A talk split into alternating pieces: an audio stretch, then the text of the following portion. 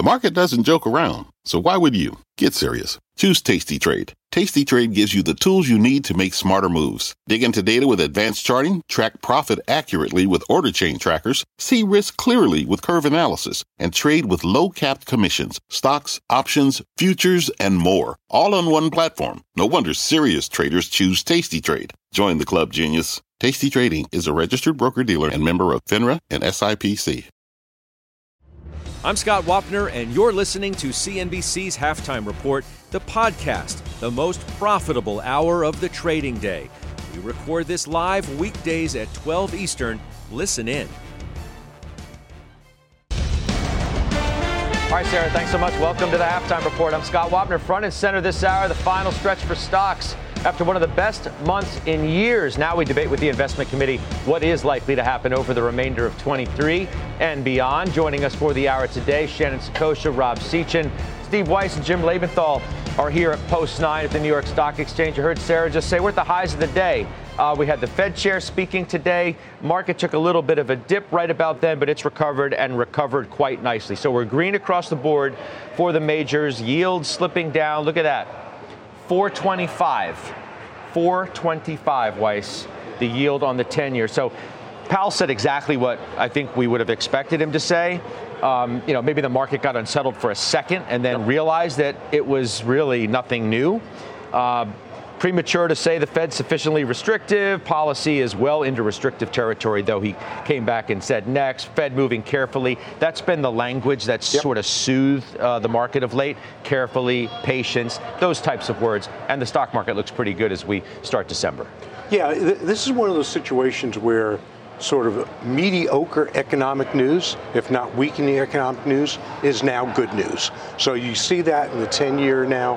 Uh, the I S M number was a little disappointing. It's in contraction territory, below fifty. So the market's keying off on that and believing that's going to be what's going to force the Fed to think about easing sooner than they have been alluding to. And of course, as you mentioned, you got nothing additionally hawkish from Powell. You got the same party line, which has been consistent with most of the of the Fed speakers this week. So I do believe that I'm actually, uh, I wouldn't say I'm surprised today. I'm surprised there isn't a little bit more of a digestion period for well, last month. We've kind of had that over the last, you the know, last couple of days, four or five days or yeah. so. Been a, yeah. it, it, it's felt digestive in that, you know, we were kind of quiet. Right. The action was a little muted. But he, even even though just dialing back the massive momentum for last month mm. is is digestive period. So I still think we can rally into year end. So and that's sort of how I'm positioned. Next year will be a different story. I'll reassess then. But for now, I think I think it's green lights. Tony Pasquarello, Goldman. We we always you know try and cite his notes when he, he puts them out on a on a Friday. Uh, says there's a little more gas in the tank too. Uh, for December. The market's already taken credit, he says, for the good news that's in hand and turn the bars higher. It'll be very difficult to sustain the degree of upside convexity that we've seen of late. Um, so risk reward today is very different from what it was a month ago. However, I think there's a little more gas left in the tank for December. Seems to make sense. What do you think, Jim? Uh, let me start by saying the sun is shining, and uh, I totally disagree with Steve. Um, I, I don't think that the ten-year is at four twenty-five because uh, the economy is weakening. Uh, certainly, actually, the I S M survey today was bad, but you just got to point to the fact that people are employed and they're spending. They're spending in the holiday season, which is where the bulk of spending gets done. Uh, cash flows at corporate America, outside of technology even, are extraordinarily high, which means nobody's going to be laying off anybody anytime soon. The idea that the market is rallying because the I S M survey was weak is, in my opinion, exactly wrong. Uh, this is a condition that we're in in the markets where good news is good news and bad news is bad news. The reason the market's rallying despite the I S M surveys is because we know that consumers have to date been traveling and enjoying experiences, but they are now currently shifting to buying again as we get into the holiday season. So I would expect that I S M manufacturing to reflect that as we get into the new year. Um, you look at where corporate profits are, you look at where valuations are outside of technology, and it gives a very strong reason for this rally to broaden uh, and the rest of the market to catch up with where tech is without having tech come down. He wasn't listening to what I said. I said I use that as an example. That's not the only reason for the market rallying. The market's rallying because basically you have Powell saying the same thing. He hasn't gotten more hawkish, just to repeat for Jim's benefit. And you're seasonally in a market, in a period where the market's typically strong. And there is no other data. We'll get C P I, we'll get P P I. People are betting. You can see the, the continued downtrend in that. So that will give it to you. When we get to next year and we start seeing earnings again, we can't go by a Christmas period where they're spending. We still see the consumer stretch. That's undeniable. We hear from all the, co the uh, credit card companies that they're increasing their reserves. We see it. We see it in household balance sheets. We see it everywhere. So the consumer stretch. If they spend at Christmas, that's fine. They should. And Christmas spending will be higher. The market is rallying because inflation the, is coming down. But that's not that simple. Well, that, and that's why bonds are coming down also. Rates, not bonds themselves. They're going up. So, so look, so I think it's all set for a rally through the year end, with the exception if we get bad inflation numbers, that could derail it. I don't think that will be the case. It doesn't feel like, you know, Shannon, Savita over at Bank of America says we're likely past, and I think this is key, we're likely past the point of peak uncertainty on inflation and rates, right? So we feel like we have a little more clarity, even if the market may be a little ahead of itself in the times that it thinks the Fed may cut in twenty twenty-four. A lot of the uncertainty seems to be on the back burner, which maybe gives this runway a little more length. Well, I think the uncertainty too, Scott, is really what beset the market, um, both on the bond side, but really on the equity side in September and October. It was that uncertainty about the path of inflation. It was the uncertainty about what was going to happen from a rate perspective. But that was really driven a lot by concerns about debt sustainability. I, I, you know, Josh has said this on the show several times over the last couple of weeks.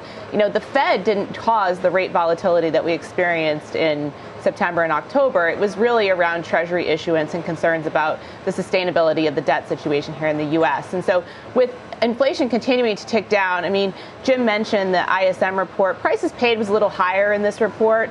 I don't necessarily think that that's indicative that we're going to upset the trend on inflation. Um, I guess going into next year, though, you know, you do start to think about how much from a valuation perspective, from a multiple perspective on certain sectors in the market is contingent on those rate cuts coming through in the second half of next year. You know, ideally, the scenario that everyone's sort of pricing in for or expecting is that, or hoping for really, is that the Fed cuts rates because they can and not because they need to, and there's still some underlying economic data that could push that narrative forward to be more of a need than a, a, a can. And I think that's where, you know, you start seeing some changes in positioning in January and February, but certainly not into December, where again there just aren't that many more hurdles ahead of this market going I through mean, year end. You're coming off the best month for bonds since the eighties, as rates have, you know, all but collapsed. And certainly collapsed from where they were not that, that long ago. We were talking about five percent on, on the ten-year, and here we are, as I said, four twenty-five, four twenty-six, right on the borderline. You know, Rob Seachin, Timorous, the Journal says Fed's probably done with hikes. They're, they're reluctant to say so, obviously. Um, there is the view, though, that there's some complacency in the market. You take a look at the V I X, twelve point five. That's what Chris Harvey would say over at Wells Fargo. What's your view here? After we put in the best month, Dow's at the highs of the day, by the way, two hundred points as I look at it now. S and P's good for about twenty. And um, we seem to be trying to accelerate here a, a little bit. What's your view?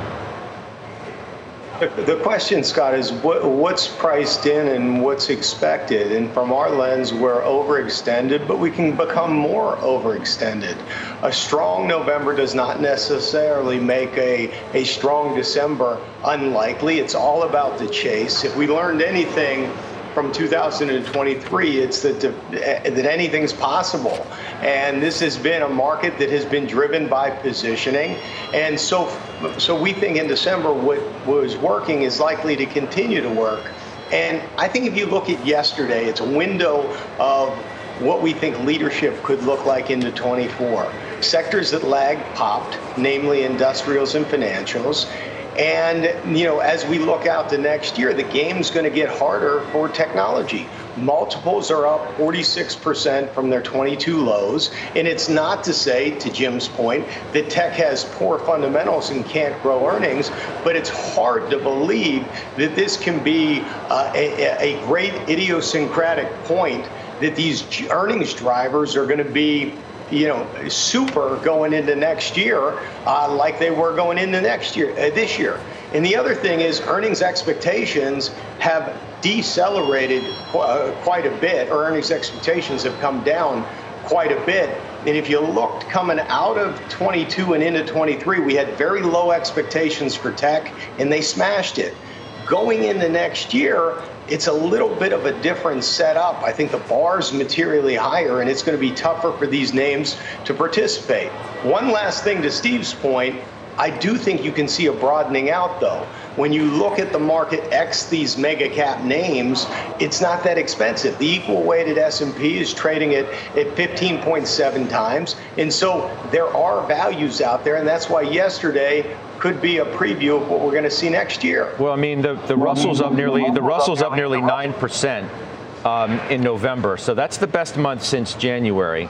If you think that, you know, growth, growth versus value Um, can both do well, that values actually jump-started. To the idea, though, Steve, what, what Rob says, it's going to get harder for tech. I had a conversation with John Rogers of Ariel down in D C Mm-hmm. at our C F O Council, where he thinks also that mega cap's going to going to come down and, and value's going to have its moment. Brad Gerstner says au contraire to, to that view, and here's why. Listen to what he told me yesterday right here. This is not some great mystery. There's a reason that tech has outperformed, right? twenty years ago, tech was about five point five percent of global G D P. Today, it's fifteen percent. I asked the panel a simple question. In ten years, will tech be more than fifteen percent of global G D P?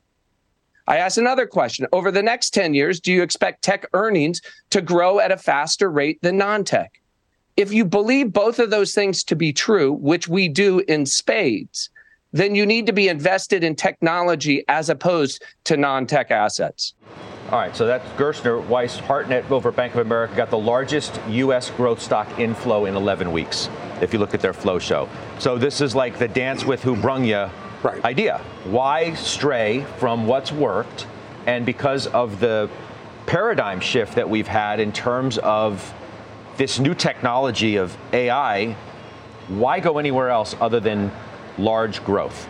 Well, first of all, as far as John Rogers and, and Brad go, they have different strategies. John Rogers is more of a value player, so that's his natural bias. So he's sitting there saying, this is going to work. Sure, but he's a realist, too. Right. I mean, he's well, not, yeah, but you know, he has to be a realist. He, he, he, he wants to talk his book, but he wants his book to work. And if it's not going to work, he's, I'm sure, capable of suggesting, you know what, I think value may be in trouble for a bit. He's not saying that. Well, it, it depends. I mean, we, we don't have we don't have to parse that, even though I brought it up. But I'd say, look, the growth remains in tech. However, rallies, no matter what they do, tend to broaden out. I don't know if this is a time that'll broaden out. Well, it, it has, see, though. That's no, it thing. has, but but not sustainably. We've seen. Well, you don't know that yet. Well, you don't, you don't. But we do know that it hasn't sustainably up to this point, right? It's been a trading rally each time. Take Deere just as the example. Deere's traded periods from three seventy to four ten, four fifteen, and then come back down. So is this going to be the time where you're going to see that maintain its upward swing in terms of the share price? If you ask that question to Jim, Jim would probably suggest yes, even though Barclays says that small caps, for example, as, right. I, as I tell you, the Russell had its best month since January, is a value trap. Look here, okay, I got it. And this is a great debate, by the way. Here's where I come down on it. Let's go to what Brad Gerstner was saying. I mean, he's very wise, right? I'm not going to disagree with him about earnings growth uh, for technology stocks, but where what he left out and what I focus on is price and valuation. And I know people, when I say that, some people will say, yeah, valuation doesn't matter. Let me tell you when it does matter is the condition we're in right now, where companies outside of technology space have been out-earning, outperforming, and they're building up cash balances. Now, Scott, my internal clock is going off. I know know when I repeat something too many times and you start to get irritated, so I'm going to do it one more time, but share buybacks matter at exactly this point in time. And I'm not talking the trivial, oh, we're just buying back two percent of a share. I'm talking about what we saw from G M today and what you will see from others. Cash is piling up. You're seeing it in some strategic acquisitions. You're seeing it in some buybacks. And this is where price matters and can propel those non-technology stocks meaningfully higher. But the question is with the G M, for example, is now the wrong time to start a buyback, a massive buyback, when you don't know if the economy is going to go into recession or not? They've it's got now so when, much. I, I hear you. I hear you.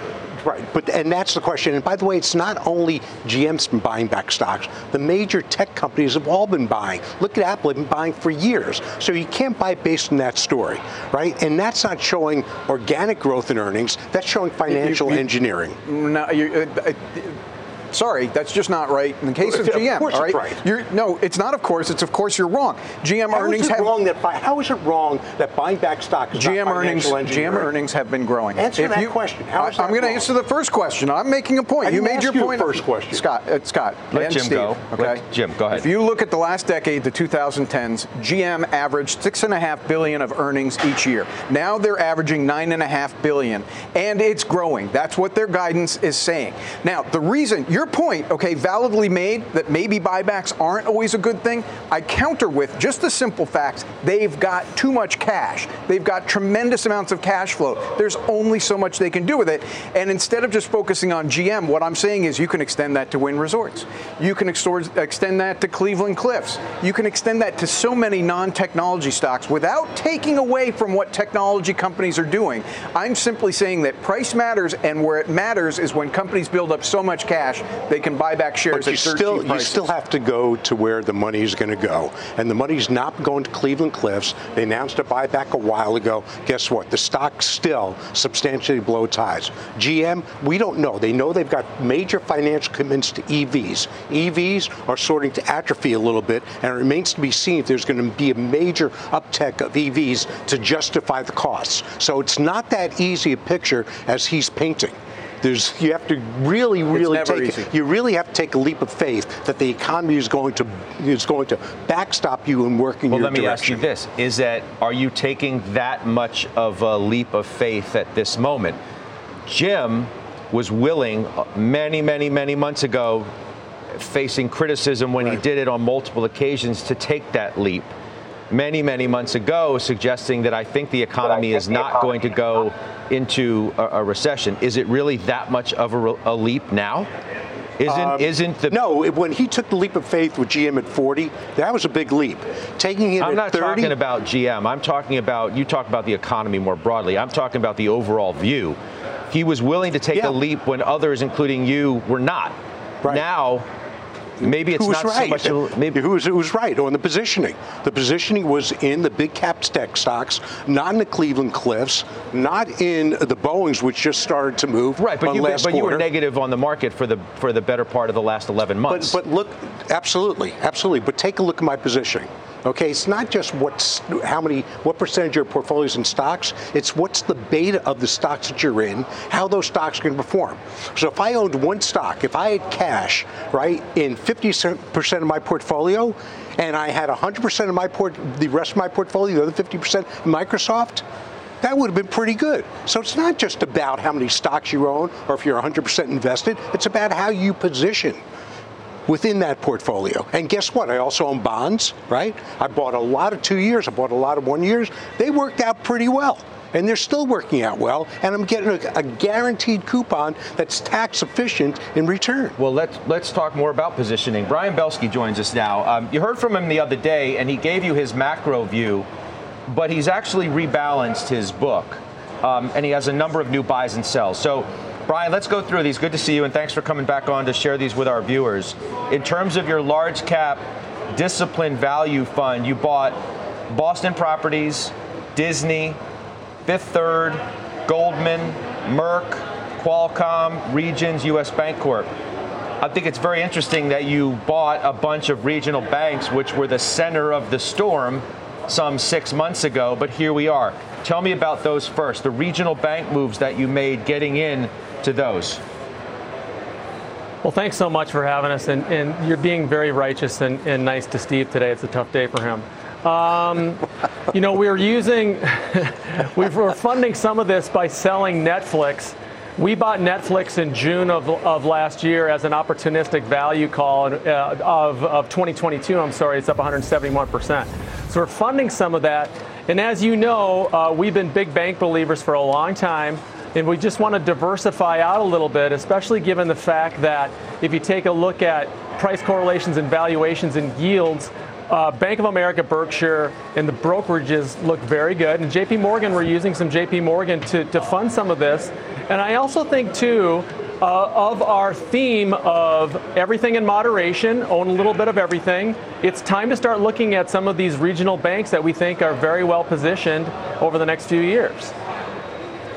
So you, aside from that, I mean, the, the buying Goldman, buying Citi, and selling J P Morgan, what's the thought process behind that?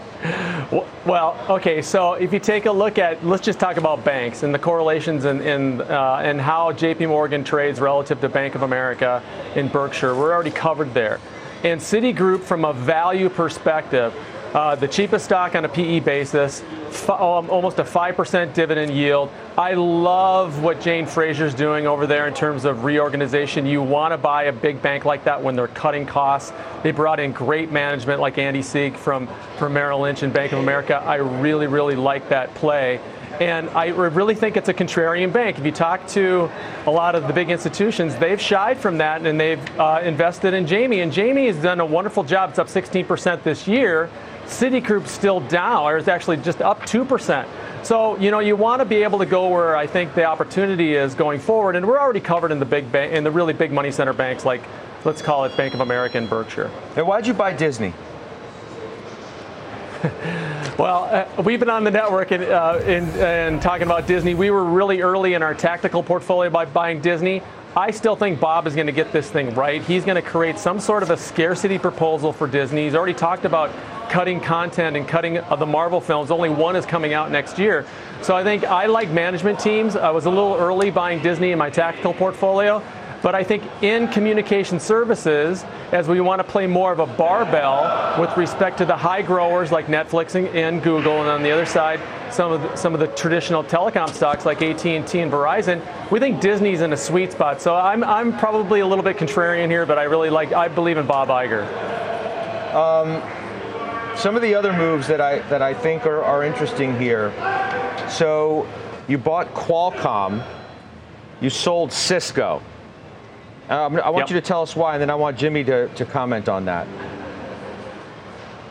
Well, I think Cisco may be in, uh, over its skis a little bit on, on the cybersecurity side of things. They may have overpaid, and I think the, the stock has slipped a little bit. Cisco is a great value name within, within um, the technology sector. I think Qualcomm's a little bit better value. Plus, what we're doing in our overall semiconductor position, Scott, for twenty twenty-four is while we're going to remain kind of core positions in Apple and Microsoft, I think with NVIDIA and A M D, what we're trying to do is play more of a barbell. So for every A M D position, we want to match it up with a Qualcomm, and for every NVIDIA position, we want to match it up with a Broadcom. That's why we added uh, Qualcomm. Jimmy? Yeah, Brian, help me out with something on Cisco. And I'm a representative of a team that's behind me. And one of the things they've been saying to me is the following. The tens of billions of dollars of revenue increase that you're seeing at NVIDIA in particular has to come from somewhere in technology CapEx budgets. And the worry is that it's coming at the expense of Cisco. I know they're not direct competitors. That's not what I'm saying. But that there's only a finite right. amount of dollars in the pie.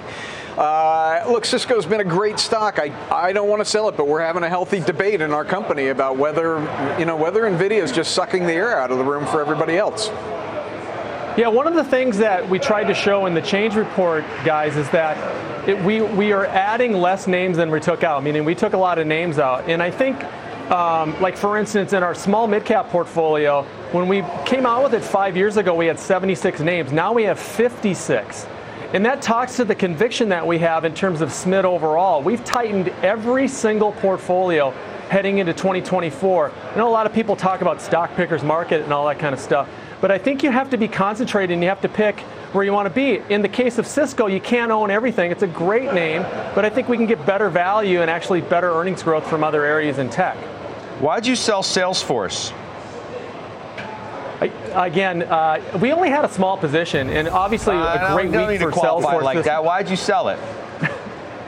Because we want to tighten up. We want to tighten our position in Microsoft. We added to actually bet right back into Microsoft. Okay. I, I've taken that heat before. Oh, it's a very small, come on, very small position. Well, it's a very tiny position. Still a sale. Still goes in the ledger. That's Scott. Right. But you remember that too, Wes. File that away, what about Brian. Deere, which we were talking about earlier? Um, you're reasonably bullish on the outlook, right? fifty-five hundred is your best case scenario for the market. Base case, I, if I remember, was fifty-one hundred. Why sell Deere? It's a great question. I think global growth the first half of the year is going to be a little squishy. Uh, we went to, remember, we went to an underweight in both energy and materials. I think the more international growers within uh, industrials are going to be hurt. Uh, that's why we added back into, let's say, a little bit more waste management, uh, a little bit more Lockheed, I mean, a little bit more defensive in industrials. Industrials had a great month in November, so we had an opportunity to sell that stock a little bit higher. So we just want to be a little bit tighter in our positions in industrials in the, at least the first half of the year. Really focus more on domestic growers versus kind of the more diversified slash international growers. Last one I'll ask you about is ExxonMobil, which you bought. Why? Yeah, so you know we we've had Chevron, uh, and and if we're at a three percent position or less in portfolio, Scott, uh, we only want to own one stock, and we're going to flip it into Exxon, uh, especially given the fact of the dividend uh, and where valuations are.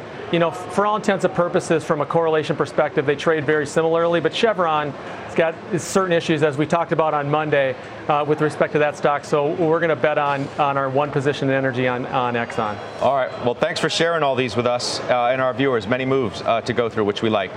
Have a good weekend. We'll see you soon. Thanks so much. All right. That's Brian Belsky from B M O. Coming up, we're tracking more committee trades. Rob has made some new moves as well. We'll document them when we come back.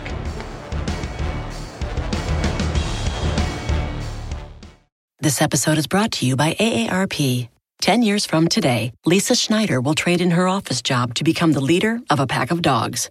As the owner of her own dog rescue, that is. A second act made possible by the reskilling courses Lisa's taking now with A A R P to help make sure her income lives as long as she does. And she can finally run with the big dogs. And the small dogs, who just think they're big dogs. That's why the younger you are, the more you need A A R P. Learn more at aarp.org slash skills. What does it mean to be rich? Maybe it's less about reaching a magic number and more about discovering the magic in life. At Edward Jones, our dedicated financial advisors are the people you can count on for financial strategies that help support a life you love. Because the key to being rich is knowing what counts. Learn more about our comprehensive approach to planning at edwardjones.com slash find your rich. Edward Jones, member S I P C.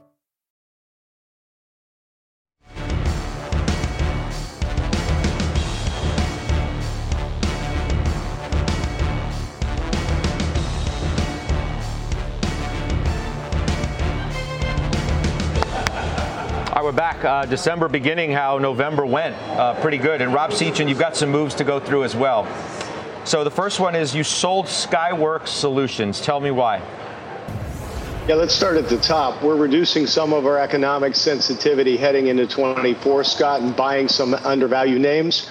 Uh, we're also trimming some of our tech overweight. And, and Skyworks is a name where we're doing that. The sector's up fifty percent year to date, and the revenue outlook has been muddied in a slowing economic environment from a macro standpoint. Yeah, but I mean, this stock is, you know, as there there have been concerns about uh, smartphone sales globally, this stock really hasn't done anything. I mean, it's up seven percent year to date, but obviously hasn't paced with the with the market, obviously hasn't paced anywhere close what, you know, the semiconductor index have, has done or, or some of these other chip names. I'm just curious as to why get out of that name now. Well, it's because that headwind that you just mentioned, potentially weaker demand for smartphones and consumer products. And so the name hasn't worked in an environment that was pretty good for that. And so we're going to redeploy in some other names. I guess I'm su- I was suggesting that it didn't it didn't work in a, in a year that wasn't great for, for smartphones, right? I mean, the thought now is, well, perhaps it's troughed. And because they're an Apple supplier, uh, that maybe the the the coast was looking more clear, I, I guess, than, than, it, than it has more recently. But at any rate, let's move to the next one. U P S, you sold that to yeah. what? Again, underweight. In the, we're moving to an underweight in the industrial sector uh, because of the slowing economic environment, and they're pressured by elevated costs and declining volumes. So just a little repositioning there. AbbVie, you sold it. Mm-hmm. We still like the pharma space. This has been a weaker performer, and we think that increased competition and peaking sales in their core businesses make uh, some of the other names a better risk-reward story. Comerica. Um, you bought Comerica. You bought Bristol Myers. Tell me why you bought Comerica, which has, you know, obviously been a tremendous disappointment from a stock performance standpoint. It's down more than thirty percent year to date. Um, the trade takes us from a neutral to overweight financials. If you look at the K R E, the Regional Banking Index, it's breaking out above its two hundred day, as is Comerica. So we're rate- wading into the regional bank space at a really discounted valuation. Um, it trades at seven times next year's earnings. It has a six point five percent dividend yield. It's a larger regional, mainly focused on consumer lending in a very healthy southern state environment. In addition, they have below average exposure to commercial real estate and healthy capital levels. I know, so, but the, how, but know, how can we, you tell? But how can you tell me that you are worried about, you know, slowing economic growth, and then make the case for a regional bank and cite in part economic strength in a particular region of, of the country? Uh, it's also due to the fact that yields are coming in, which should imp- improve origination of their loans, Scott. In addition, look at the price. All these decisions cannot be made in a vacuum on, you know, the economic environment. You have to say, does the price rec- reflect the economic environment? And in this case, we think it does. Okay. All right. Appreciate that. Let's get the headlines now with Bertha Coombs. Hi, Bertha. Hi, Scott. House Republicans said they could formally authorize the G O P's impeachment inquiry into President Biden as early as next week. House Oversight Committee Chairman James Comer said G O P leadership will determine the exact timing of the vote.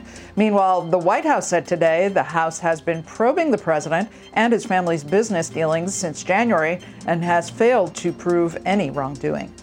An appeals court is allowing civil lawsuits against Donald Trump over the January sixth riot at the Capitol to move forward. A panel of three judges denied the former president's request to dismiss the lawsuits that accuse him of inciting the violent mob. But the judges added that their ruling is not the final word on whether Trump may be protected from liability by presidential immunity.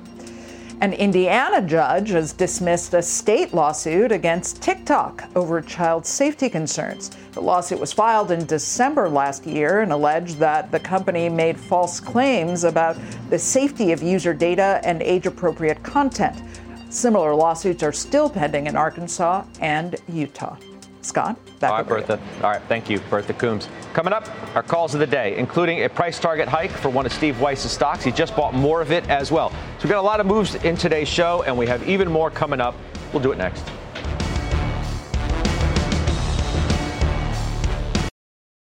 This podcast is supported by FedEx. Dear small and medium businesses, no one wants happy customers more than you do. So you need a business partner just like you.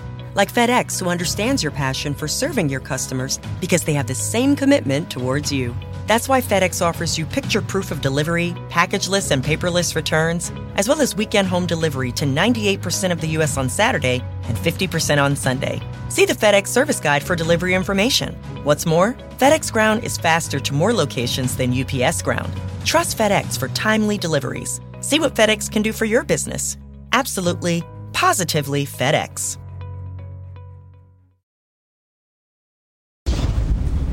Calls of the day. We're going to start with Uber today. There's the stock.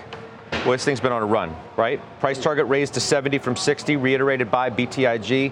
Brad Gerstner on yesterday just continues to love this stock.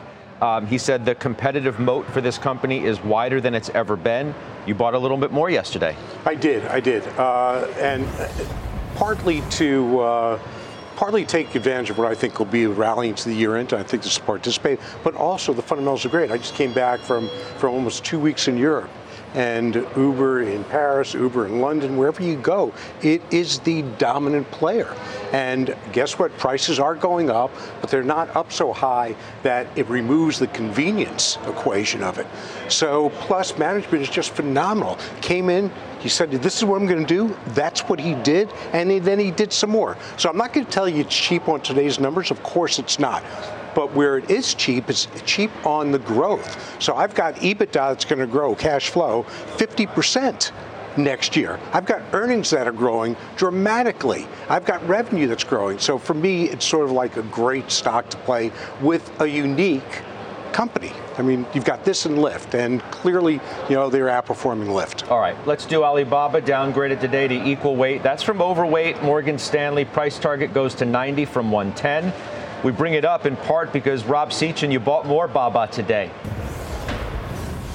Indeed. So we, we increased the weight in our international quality portfolio. It's an underrated grower at a reasonable price. Um, you know, it's a bit of a turnaround story on the state of the Chinese consumers.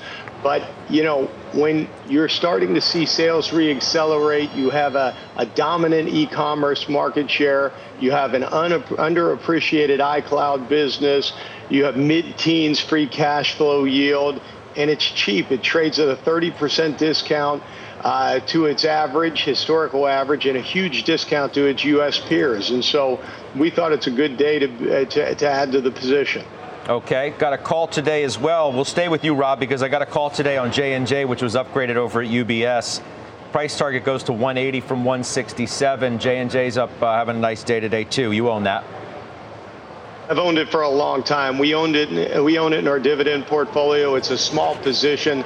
The company gives a decent three percent dividend yield, trades at fifteen times forward, which makes it uh, more interesting, and the expectations are low. In addition, I think you could see healthcare perform in twenty-four, and this company is refocusing on its core pharma business. So, Jimmy, how about Boeing, um, which is up twenty-three percent over the last month?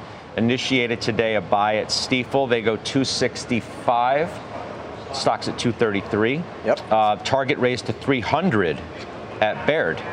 Uh, I think these targets are very feasible as long as there's no operational mishaps. I mean, go back a few months, mid-August, the stock was at two forty-three. We know what happened after that. They had a production issue on the seven thirty-seven MAX with the aft bulkhead. Stock went down to one eighty. Now it's recovered that, and there's a lot of good things going on at Boeing, whether it's the order book, the potential for China to come back, production increasing. As long as those stars continue to stay aligned and there are no operational mishaps, I think it will continue to go higher than that two forty-three that we saw in August. Uh, Uh, probably before the end of the year, and get to those targets uh, early in twenty twenty-four. Weiss? Uh, very well could happen. I mean, it's just a question, is management going to not be an obstacle to getting there? And to me, that's been the issue with the stock. So that's why I continue to stay away. I mean, it's duopoly. Duopoly hasn't worked great, and the stock's still far below where it was at its peak, yet fundamentals, you could argue, are extremely strong, stronger than they were at the last peak for the stock. Great buying opportunity here because it will go back to that peak at some point. However, this is a great debate. Look, if you're in Steve's camp and you think there's a recession coming, do not buy Boeing, okay? If you're in my camp and you don't think there's a recession coming, boy, it's a no, good but, stock but he's here. But he's saying not that. In fact, exactly. It's a management issue in his mind, which, let's be honest, you've had your own concerns about that uh, in periods of time over the last few years. Yeah, and when I say operational mishaps, you can you can substitute management for that. I mean, that is, execution is all on management. That's not, you know, what the economy does. Um, all that said, and I have apologized for, I got really hot about Mister Calhoun. He has a huge task ahead of him. There's a decades-long culture of badness, just bad behavior at Boeing. I think he's doing actually a pretty good job of correcting that, but it takes time. He was chairman of the board at one point during mm-hmm. that decade. I don't want to debate and that anymore. Anyway, Delta Airlines top pick at Cowen. Uh, price target forty-nine, Jimmy. Yeah, um, stock trades at a five point eight times forward multiple. this stock, as many of the stocks I was talking about earlier, this stock is generating a lot of free cash flow. That's what the analyst sees here. What are they doing with it? They're paying down debt. That's incredibly smart, because if I'm wrong and there is a recession, and maybe it's even worse than any of us expect, you want Delta to have paid down the debt that's coming due in the next two years so they can get through that recession. They've got the cash flow to do it. Uh, stock multiple should be closer to eight. That's a thirty-three percent gain from here, gets to the analyst target. All right, we will take a quick break. We'll come back. Mike Santoli with his Midday Word is next. Are you following the Halftime Report podcast? What are you waiting for? Look for us in your favorite podcasting app.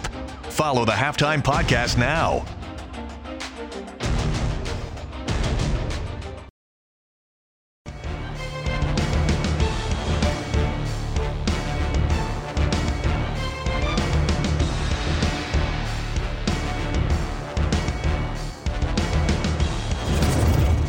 We're back. Senior markets commentator Mike Santoli at the desk with us for a conversation now. four twenty-four is a ten-year. Yeah, four twenty-four is a ten-year, forty-six hundred based on the S and P. We're getting a little bit too close not to at least try it. It seems like fewer and fewer reasons to really fight the soft landing outcome, at least in the short term. I mean, we were here in July, keep pointing this out, not just the levels, but the full embrace of the soft landing scenario. Uh, you have gasoline prices down like sixty cents in a couple of months. People aren't really talking about that as a little bit of supportive effect.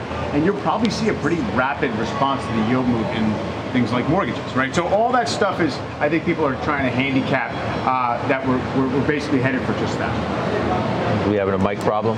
We good? Could everybody hear what Mike was saying? Just, yes? Okay. Just wanted to check because we were having a little, yeah, we're having a little fixing up here as you were talking. So I want to make sure our viewers um, could could hear that. And nothing really new from, from Powell today. No. I mean, there was a there was this momentary pullback in the market that corrected itself reasonably quickly. When I saw the first headline, because you were like, sitting up here as the headline said. There's a way for this to be taken hawkish. I oh, mean, I'm for not sure. saying that it should for sure. have been. No, but it, there but was definitely a way, and it it, maybe it was for a minute. It shows you the way the market sort of wants to work through this period and say a, a pause is bullish. They're pausing through December.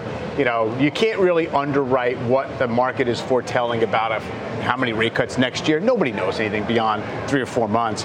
Um, but I do think that that's correct. That basically, Powell said, we're going to stay out of the way. And, and the market's kind of... Unless we have to get back that. in the way. Yeah, right? But we know that. Like, yeah, that's we know always that. Exactly. the kind of, exactly. you know... The, the, the kind of, uh, the little bit of the codicil in there that says we can't leave you here without putting that on the table, but uh, but most likely we're in good shape. All right, good stuff. I'll see you at closing bell. That's Mike Santoli. Up next, Paramount's potential partner shares are higher on reports. That company could team up with Apple. We're obviously going to get Jim Labenthal's take on that. We'll do it next.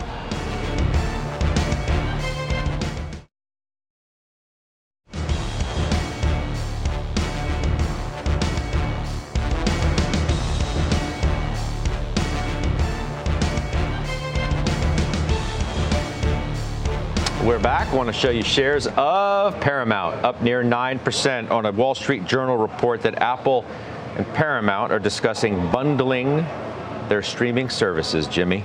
I, I caught you taking a deep breath as I take a deep breath every, every time I talk about this stock. Uh, obviously, this is good news. Uh, Paramount's had a very difficult year. Um, we've talked a lot about M and A activity being the way out for them. Um, this is a hint that maybe that's going to happen. I'm not suggesting that Apple is necessarily going to buy Paramount, but this bundling of services would be very positive for them. I do want to also point out that something has changed since the last earnings report a month ago, which is that they've shown they're turning around the business. Business. They're cutting costs. They're growing the streaming business. Next year should be a little bit better in terms of actual linear T V advertising because of the Super Bowl, because of politics.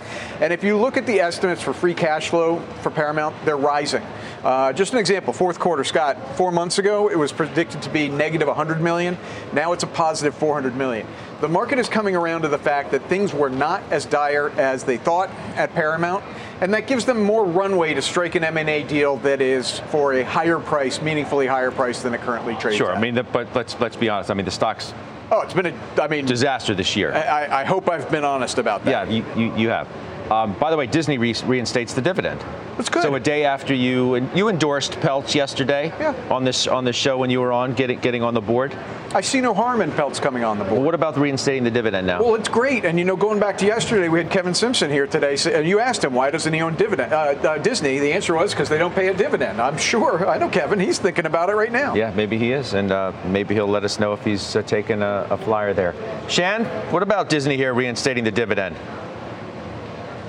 Yeah, I mean, Scott, when they cut the dividend, they really cut off, you know, what had been historically a, a, a true Disney investor. This was a mainstay of a lot of dividend uh, and equity income portfolios going back prior to the pandemic. So, and I think it just, it reestablishes some credibility in terms of shareholder value and the fact that they are going to remain disciplined on growing their streaming business and not cannibalizing all of that park's cash flow to do so. All right, we're going to give you the setup after this break. Uh, we do have a big earnings report next week. It's Broadcom. Rob owns it. I'm sure we have a lot of opinions on it, and we'll hear them next.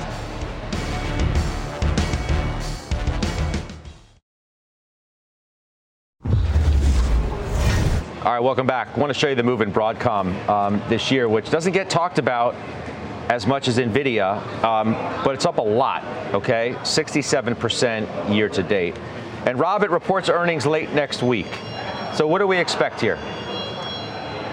You know, I think what we want to see is mid-single-digit revenue and earnings growth for the quarter, data center demand growing at twenty-plus percent, margins continuing to hold steady, um, double-digit free cash flow growth. But most importantly, Scott, I think we're looking for the guidance for data center demand for twenty-four.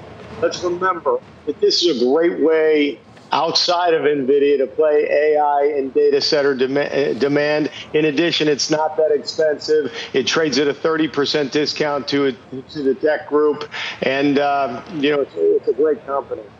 Right, Shan, that's how you hear people talk about this, that it's the, the cheaper way of playing a real player in A I if you're just uncomfortable with the valuation of, let's just say, NVIDIA. Yeah, I mean, and even with the, the valuation of NVIDIA, we've certainly seen that come down as they've been able to grow the earnings, right, Scott? But, you know, I think that there's going to be winners and losers in this A I trade, and I think early on, you're seeing investors gravitate to those companies that are already monetizing that. But, you know, I think as we go into twenty-four, those second derivative companies are going to become more in focus. All right, we will take a quick break. We'll come back. We'll do final trades next.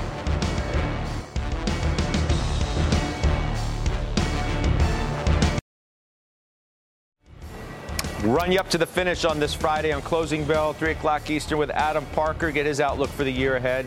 Jonathan Krinsky is going to publish a new note. He'll talk about it first on our show.